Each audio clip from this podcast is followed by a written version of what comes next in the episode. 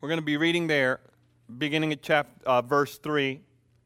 Two weeks ago, as we dove into the story found in the first chapter of the first book of Samuel, we begin talking about the contrast between a family that seeks the favor of the Lord and a family who seem to do everything to push away God's favor. And it seemed like there were two families who both had access to God. One didn't want anything to do with God, it seemed, and the other one was really seeking after the favor of the Lord. As we look at these two families, we came to grips with this reality. The reality is this that in the scripture, there are conditional promises. And what conditional promises mean is this that God has promises, rewards, and blessings for those who meet certain requirements, certain conditions. And as we talked about that, we couldn't deny the fact that the scripture is filled with conditional promises promises to bless and to favor and to heal if we do certain things. So, what we wanted to point out about conditional promises was this God makes his conditions clear.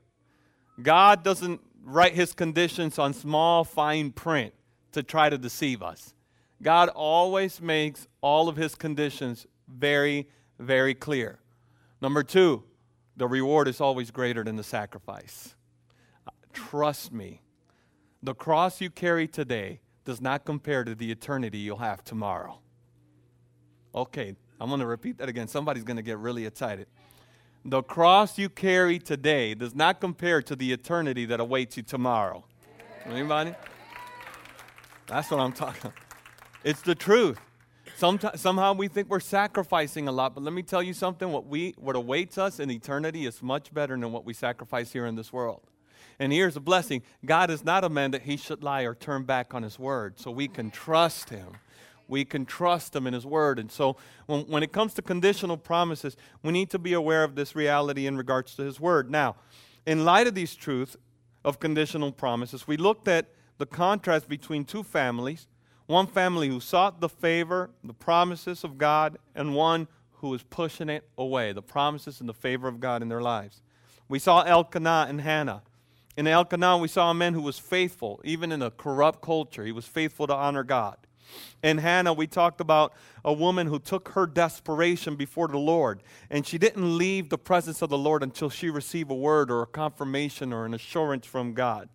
We also saw in her a woman who, uh, who held on to that assurance that God gave her, no matter how small it was, until she received the promise of the word that God declared to her. We also saw someone who dedicated what God had given her. In other words, God blessed her with what she asked, and then she gave it back to the Lord. It's, it's, it's a powerful thing when God blesses us and we say, Lord, you've given this to, to us, so we consecrate it. This is going to be used for your glory and for your purposes. It's a wonderful thing. Because if we don't do that, more than likely what will happen is we will make idolatry out of the things that God's given us. God's blessings can become chains. You can go through scripture and see that oftentimes where God has blessed, the very blessing has become idolatry over and over again. And so we don't want that to be the story of our lives. And Hannah was a woman that dedicated what God had given her, the son that she had get, received. Now, the contrast between Hannah and Elkanah is Eli and his sons.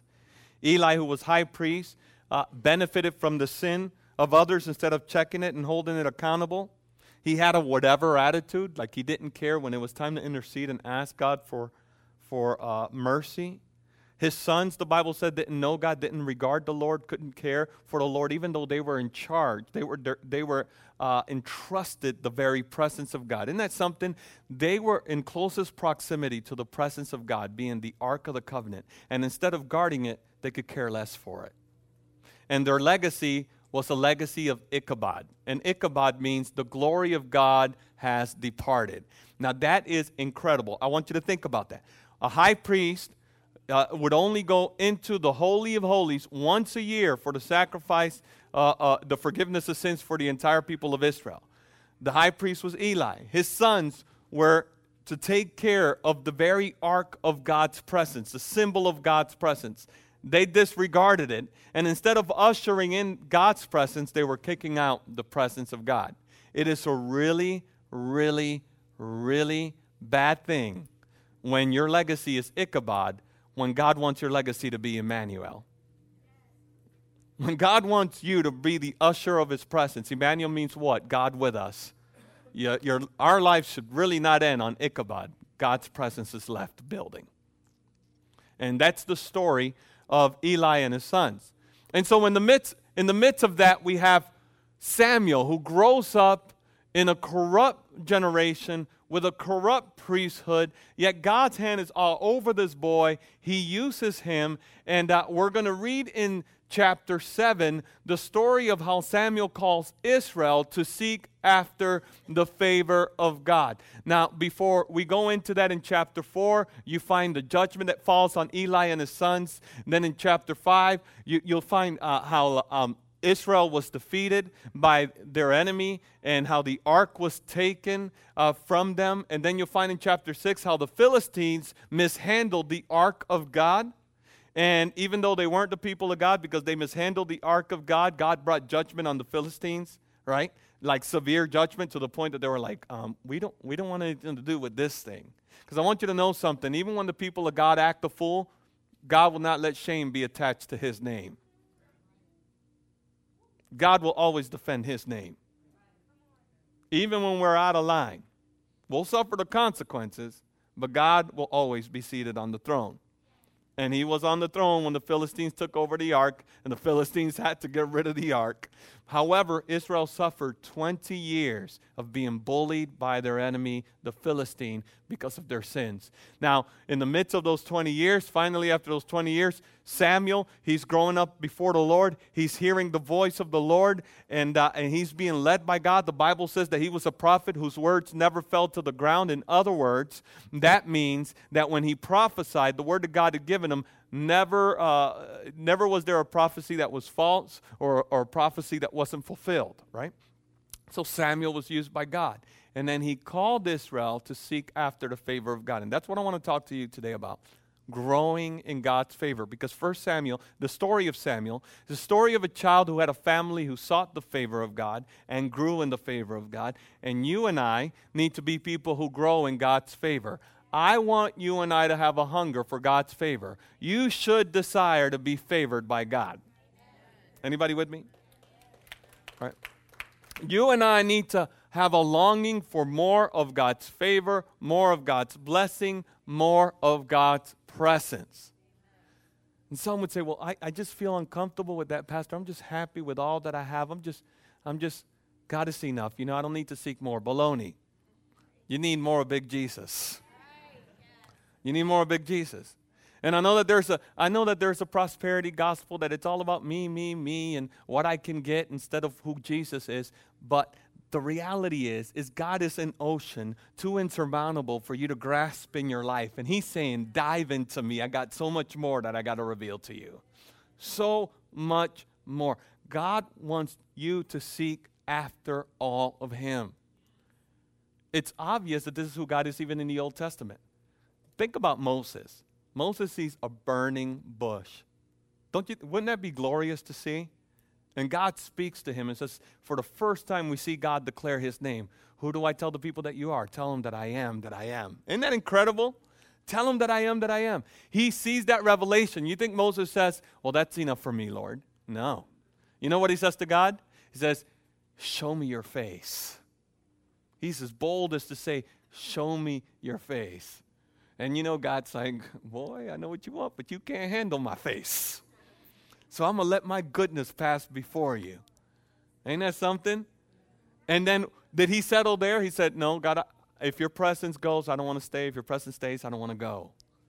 He was about seeking more of God. And you and I need to get a hunger for more of God in our lives. We need to grow in his favor and in his presence. And Samuel wanted Israel to seek after the favor the blessing of God. And so we're going to pick up there in 1 Samuel chapter 7 verse 3 and we're going to read there on down. It reads this way. And Samuel said to all the house of Israel, if you are returning to the Lord with all your heart, in other words, don't be returning to the Lord with half your heart. Okay? In other words, don't return to the Lord with part of your heart. And don't return to your Lord with just your hurting heart. Return to the Lord with all your heart. Right? You ever been to a wedding where somebody says, you know, to their bridegroom or to the bride. I promise to give you half my heart and only half my heart until something better comes. You never see that, right? You know, maybe in Jerry Springer. I don't know. I don't watch it, right? But you don't see that in the house of God. And so here the Lord is saying, okay, why don't I just get to the message? Okay, so here the Lord is saying, if you're returning to the Lord with all your heart, okay, and then put away the foreign gods and the Ashtoreth from among you and direct your heart to the Lord. Direct your heart. Does it say wait for the Holy Spirit? Does it say wait to see a revelation? Say wait for an angel? Wait for a miracle? It says no, you direct your heart. Direct your heart to the Lord and serve him only, and he will deliver you out of the hand of the Philistines. So the people of Israel put away the Baals and the Ashtoreth, and they served the Lord only. Then Samuel said, Gather all Israel in Mizpah, and I will pray to the Lord for you. So they gathered at Mizpah, and drew water, and poured it out before the Lord, and fasted on that day, and said, There we have sinned against the Lord. And Samuel judged the people of Israel at Mizpah. Now, when the Philistines heard that the people of Israel had gathered at Mizpah, that word keeps coming up over and over again, it's important. Okay? the Lord of the Philistines, the lords of the Philistines went up against Israel. And when the people of Israel, and when the people of Israel heard of it, they were afraid of the Philistines. And the people of Israel said to Samuel, Do not cease to cry out to the Lord our God for us, that he may save us from the hand of the Philistines. So Samuel took a nursing lamb and offered it as a whole burnt offering to the Lord. And Samuel cried out to the Lord for Israel, and the Lord answered him. As Samuel was offering up the burnt offering, the Philistines drew near to attack Israel. But the Lord thundered with a mighty sound that day against the Philistines and threw them into confusion. And they were defeated before Israel, and the men of Israel went out from Mizpah and pursued the Philistines and struck them as far as below as Beth.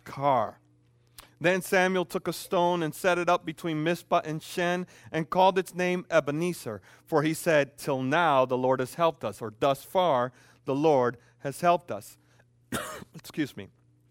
So the Philistines were subdued and did not again enter the territory of Israel. And the hand of the Lord was against the Philistines all the days of Samuel. The cities that the Philistines had taken from Israel were restored to Israel, from Ekron to Gath. And Israel delivered their territory from the hand of the Philistines. There was peace also between the Israelites and the Amorites. Samuel uh, uh judged Israel all the days of his life. And he went on a circuit year by year to Bethel, Gilgal, and Mizpah. And he judged Israel in all these places. Then he would return to Ramah, for his home was there. And there also he judged Israel. And he built there an altar to the Lord. Amen. Powerful scripture. God, deliver your word today. Here, Samuel is calling Israel to seek after the favor of God after 20 years of dealing with their sin and dealing with the judgment of God, Samuel is called now to lead Israel, and he stands up unashamedly to challenge Israel. And he says to them, Do you really want the Lord? Do you really want the favor of God? Do you really want to return to that place of blessing and goodness and care from Almighty I Am? Do you really want to return to the Lord with all your heart? Do you want to grow in God's favor? Then this is what you have to do. Number one. Number one. You got to call sin what it is. You got to hate it and you got to turn away from it. Notice what he said put away your idols. Put away the things that get in between you and God. If there's something, if there's a sin in your life that doesn't line up to the Word of God, that's an idol standing in the way of our relationship with the Lord. It's the very first thing that Samuel does is if you really want to return to the Lord, you can't return to the Lord carrying that baggage. You can't return to the Lord carrying that nonsense. You got to get rid of it. If you and I want the favor of God in our lives, number one, we got to call sin what it is, we got to hate it, and we got to turn away from it. We can't compromise with it. And what is compromise? What does it mean to compromise with sin? It means this when there's a sin in our lives, justify it, deny it, act like it's not that big, look at others and say, well, others are doing worse. figure out a way to make it sound better than what it is. If we're going to grow in the favor of God, we got to learn to hate sin and put it away. Now, very important, Colossians chapter 3 says this. I encourage you to read that portion of scripture. It says this If you have been born again, if you are a Christian, if you're a follower in Jesus, and if indeed you've died to this world and have been raised to new life in God, put away the old sinful life.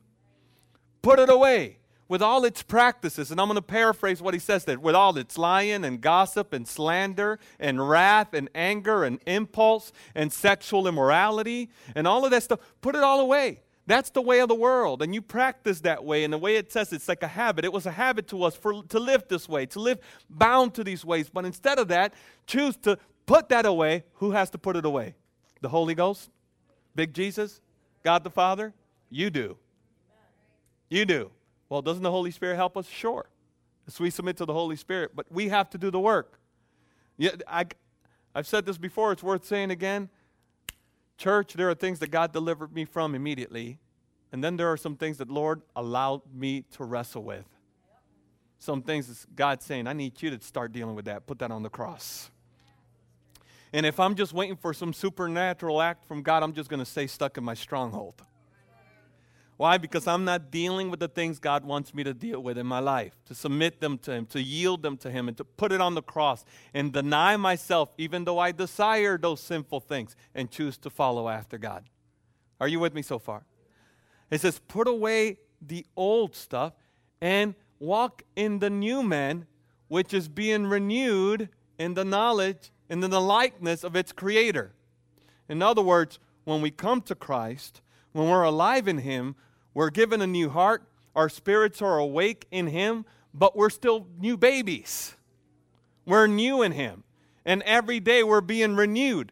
And how does that renewing come? It comes as we grow in knowing who God is. As we grow in knowing who He is, He reveals who we are. And as we walk in that, then we begin to grow in new habits and new patterns. And it's a new creation because we begin to line up to the mind of Christ. But that is a decision, not a feeling. Can I get a witness? I make a decision to renew myself. I got an awesome guitar. It's a Taylor guitar. 314 CE cutaway guitar. It's beautiful, stunning. Uh, last time I priced it, it was $1,500. Glory. I didn't buy it, it was a gift. My wife would have given me the look if I would have just looked at that guitar, right? If it wasn't a gift, right? It was a gift, right? And I I play that guitar and I enjoy it. And there's a good friend of mine, Johnny Rodriguez, who can really play the guitar. I mess with the guitar, but the brother plays, right? And he would grab the guitar and be like, oh, this is an awesome guitar. And he start doing licks and he start playing harmonics and doing all these things. And you're just like mesmerized, like, whoa, look at him play. And then he'll stop and go, okay, here you go. By the time he gives it back to me, it's like my guitar is screaming at me. Like, why are you touching me right now? Give me back. But it's the same guitar. I just can't make it sound the same. I wish I could, but I got to practice a whole lot more. God says that He's given you everything you need for life and godliness. Just because you have it doesn't mean you're practicing it. We have everything we need for life and godliness. Just because we have it doesn't mean we're walking in it. And God is calling us to the practice of holiness. How do I get this mind to think rightly? How do I get this soul to have the right appetites. How do I get these eyes to begin to look the right direction? Come on, somebody. How do I get my mouth to speak life instead of cursing? It takes practice, it takes training, and it's hard work. It's hard work. But if we're going to grow in the favor of God, we got to call sin what it is and do away with it. Second, we got to know this, church. The moment we're going to seek after God's favor. The moment we decide to do away with sin, the very moment you make up your mind to seek the Lord, is the very moment the enemy is going to rise up against you. You're going to face opposition the moment you seek the face of the Lord. It's not like all of a sudden the, uh, the, the devil's going to be like, oh, look at Monique. She's seeking after Jesus. Let's leave her alone. Let's let her bring people to Jesus and bring healing in people's lives and testify. Let's just leave her alone. No. The very moment you seek after God, the devil is going to attack you. You want to know why? Because the devil believes the Word of God. And what does the Word of God say? If you seek, you're going to find. And sometimes I think he believes it more than the saints do. The Word of God says, if you seek me, you'll find me. If you ask, you'll receive. If you knock, I'll answer. And the devil knows that's true. And if you seek God and you get a revelation from God, that means his ki- the kingdom of darkness is in trouble. So, what he wants to do is keep you as far as he can from the revelation of God. So, the moment you set your face to seek the Lord, he's going to try to stand against you. Notice Samuel called Israel to congregate themselves at Mizpah to begin to seek the Lord. You know what Mizpah means? It means alertness, it means watchtower. It is a place of sobriety in the spirit. It is really a terrain that's mountainous. From there, you can protect all of Israel because you can see all of the land. And God is calling you and I to rise higher from the place of sin, rise higher from the places of this world to a place where we are alert in the Holy Spirit, alert in His. But the moment that happens, the enemy's going to try to attack you. Notice what happens. The Philistines saw that, saw that this was happening, and immediately when they saw all of Israel at Mizpah, they said, Let's go up and let's attack them. Right? Let's attack them. So, when you seek, the moment you seek God's favor, it's a moment you say no to sin. It's a moment that, that the opposition is going to rise against you. When that opposition rises, I got good news for you. I want you to hear this. Keep your eyes on the Lord. Run towards your intercessor. What is intercessor? The one who stands in the gap for you. Notice what Israel did. There they are. Samuel says, Turn away from your sins. Meet me in Mizpah. Let's pray to the Lord that the Lord will forgive us. As he's calling Israel to come up to the mountain, all of Israel comes, and all of a sudden, Israel sees all the problems that are coming their way. Is, is there anybody here who, once they got saved, it's like all hell broke loose in every direction? Right. That's when you need to turn to the intercessor. Israel turned to Samuel and said, um, We're here, and they're like coming. You, you need to keep interceding for us. I want you to know that you have a greater intercessor than Samuel himself. His name is Jesus Christ. And the Bible says that right now, at this moment, He's interceding for you. The Bible says nothing can separate you from His love. The Bible says that there is nothing that could actually condemn you since Jesus died and rose from the grave, and now he stands before the Father interceding for you. What is the only thing in heaven that's man made? The wounds on Jesus' body. The only thing on he- in heaven that's man made is the wounds on his body, the scars that he carries. And every day he stands before the Father. I know what the devil is saying, but Lord, see my hands. God, see my wounds on my side. See the stripes on my back. They belong to us. Anybody excited about that today?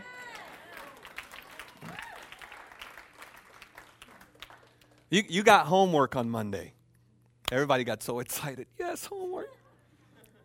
I want you to wake up in the morning and I want you to think of this reality Jesus is interceding for me all day long to wake up. I don't know if you're waking up with depression or with anxiety or heavy because life has been tough.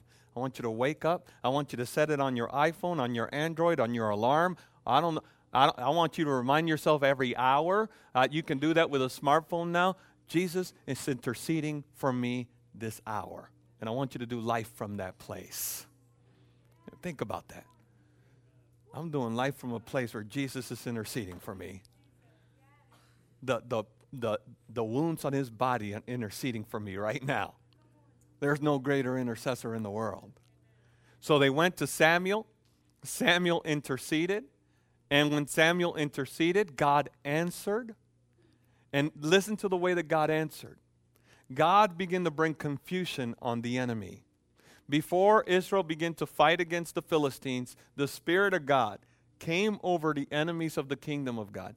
And, and and began to bring confusion so that the Philistines would be in fear, so that the Philistines would have to retreat. And then from the mountain, which seemingly they are surrounded, Israel comes down with the power of the lion of Judah to attack its enemies. I mean, think of Israel roaring down that mountain coming against the Philistines. This is Braveheart stuff. Anybody? Any, right? This is Braveheart stuff and they begin to defeat their enemies. And this is what happens when you choose to do away with sin, when you choose to run to your intercessor, God's going to give you victory so that you're no longer running away from the un- enemy, but you're making the enemy run away. You're overrunning the area and you're taking over. And you're taking over. It's very interesting. The Bible says that they were at that place of alertness, Mizpah, that watchtower. And, and God gave them that territory all the way to Beth Kar. You know what Beth Kar means? Place of the lamb. And the lamb is a feeble animal. The lamb is uh, uh, even more uh, vulnerable than a sheep. And you know what the reality is of our lives? It is in those places where God wants to bring about the most glory in your life. Those feeble, weak places. Those places where you feel like, man, can God ever get the glory? Can He? Bible says, in your weakness, He is made strong. Two of us are excited. the Bible says, in your weakness, He is made strong you get to seek the face of the Lord in Mizpah and you stay there, you're going to see how all the way down, even in the places of your weakness, God's going to get glory from your life. Anybody excited about that today, amen? Praise God. Even in the place of your weakness, God will get the glory for his life. then Israel said, Well, God's given us the victory in our land. Now let's take back what the enemy has taken from us. And they went into Ekron. And you know what Ekron means? Eradicated. Land that had been uprooted, land that had been taken. Israel took back what the enemy took from them. Took it back. And the other land, Gath, you know, you know, Gad, you know where that is? That's the land where Goliath was from. It's very interesting in the future. You're going to see that that land becomes problem for Israel because a place where God gave them victory, Israel lost, right? And now they have a stronghold. And th- this is the truth of the kingdom. When God gives you victory, if you mishandle that victory by allowing that sin back in your life, you're going to find great strongholds in those places. And you you think it may have been bad before, it's going to be worse when you let it back in. The Bible says the demon leaves. You know, when God cleans a place, a house, the demon leaves and finds seven stronger to come into that place. Right? And if you allow something to come back into your life that God's redeemed you from, you're going to find that that stronghold is going to be stronger than it was before. And they found themselves with a Goliath because they didn't keep the victory that God had given them. But I want you to know God can give you victory over Goliath. I don't know where you're at today, but God can give you victory over Goliath. Just apply the same principle. Seek the Lord in opposition, run to the intercessor, and watch him give him victory in your give, give you victory in your life. Now, but I don't want to go from stronghold to stronghold it. I don't want to go from victory to failure, victory to failure over and over again. I don't want my life to be circles of broken relationships, of unhealthy finances, of por- pornographic addictions, of anger and impulse, of not taking, of, of not taking uh, reverently my time and my family. Anybody here don't want their you, you just don't want your life to be a sick cycle? It seems like sometimes you know lives over and over again, the same story, the same saga, over and over. Get Victor, go back. What's going on? I don't want to go before God the Father and hear the Lord say, I want to say, Well done, but all I can say is you kept visiting the same problem over and over again, and over again, and over again. And that's the goodness of God because He allows us to visit those until we get healing and freedom. But I don't want my life to be lived out over and over again. How do I go from strength to strength, from glory to glory, from victory to victory? Well, we got to do what Samuel did it there at the end. Notice what Samuel did, and we'll close with this. He continued the sanctification process over all Israel. Once Israel gained the land, and once Israel gained what uh, the promise, uh, he would go throughout all Israel. Uh, he would do a triangle, just visiting over and over again to make sure, to make sure that everybody was obeying the Lord. And in his place in Ramah, he set up an altar In other words, his home was an altar unto the Lord to make sure that God was being worshiped. How do we maintain victory in our life? Say yes to God's sanctification process. Number one, our hearts have to be an altar before the Lord. We got to say to the Lord, Lord, my heart is your home. It's no longer just a place of my desires. It must be your throne room. It must be your place of revelation. I give you permission over my heart. And then we got to say, Lord, we want you to hold accountable every area of my life. Anything in my life, anything in my life that needs to be held accountable, God, I give it to you. And do whatever it takes to put that accountability in place. Strategically, strategically for Samuel, he went from city to city to make sure that the law of God was being obeyed. What do we strategically have to do? I know what I have to do. I got to seek, seek accountability. I got to have accountability for my eyes. Make sure that I'm looking at the things that honor God. I got to have accountability as a dad. Make sure that, you know, as a dad, I'm spending the time that I need to with my kids. Got to have accountability in my marriage. Marriage, I got to make sure that I do what it takes to continue the victory in my life. That's sanctification. And sanctification is a churchy word, ain't it? And we kind of, some of us struggle with churchy words, but this is one word we got to love. Because what sanctification means is that you're becoming holier, you're becoming pure, you're becoming free, you're becoming joyous, you're becoming righteous, and you're walking in peace. And I don't know any of us who doesn't want that. Anybody with me? Would you stand with me today?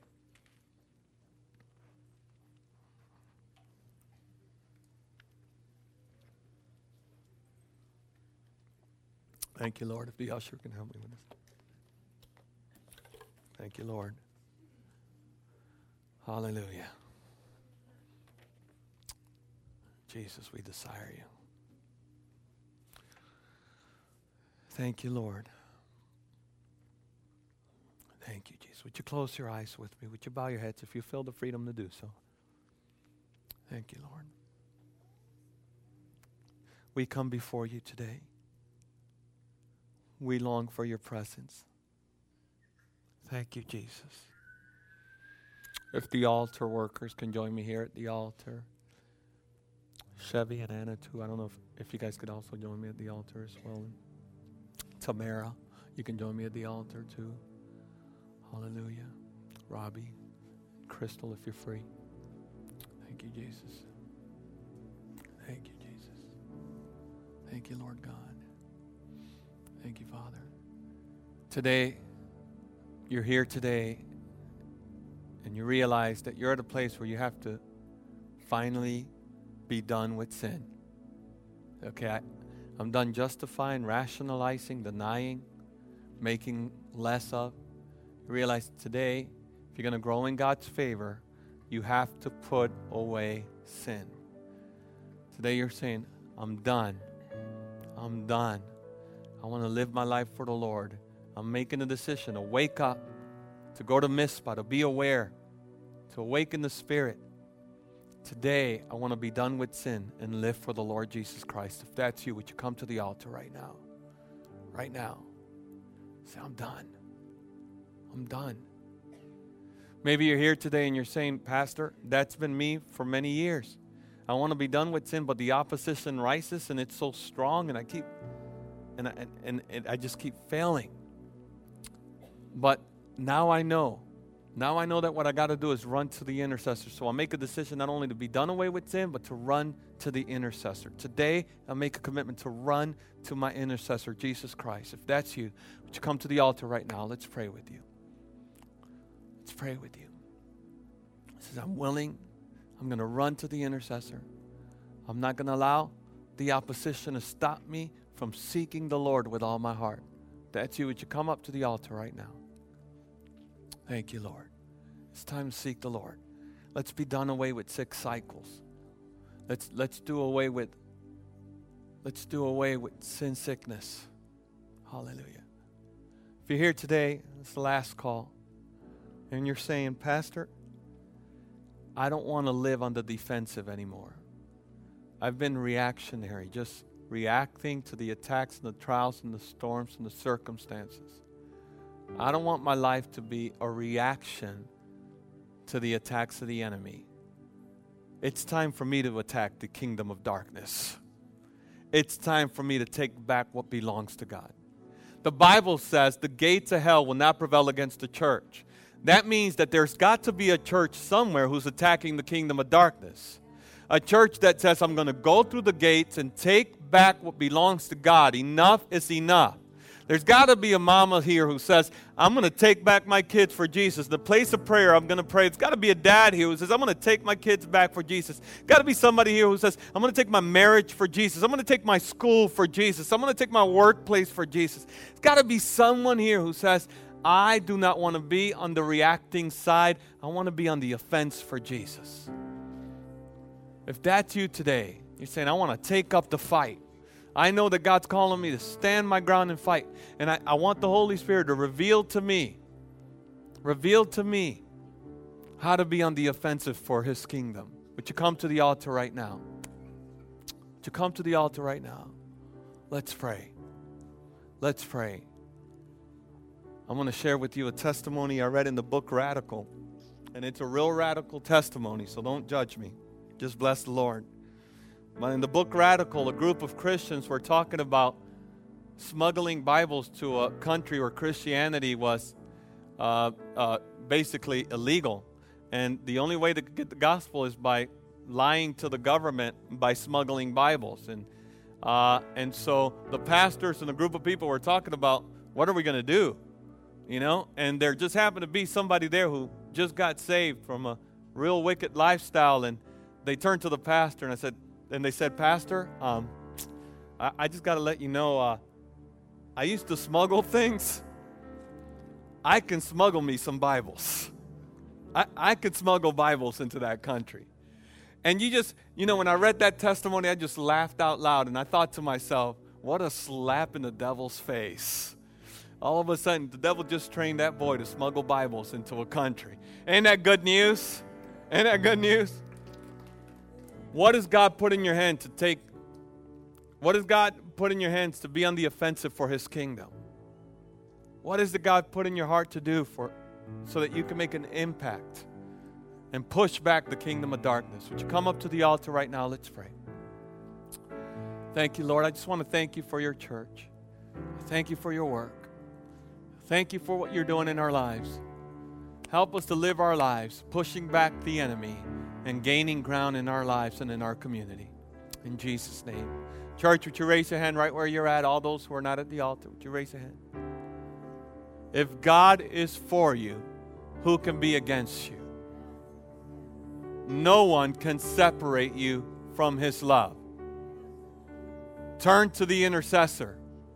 Stand in the midst of opposition, and God will give you the ground that he has promised. In Jesus' name. Amen. Amen. Man, the altars are open. We love to pray with you.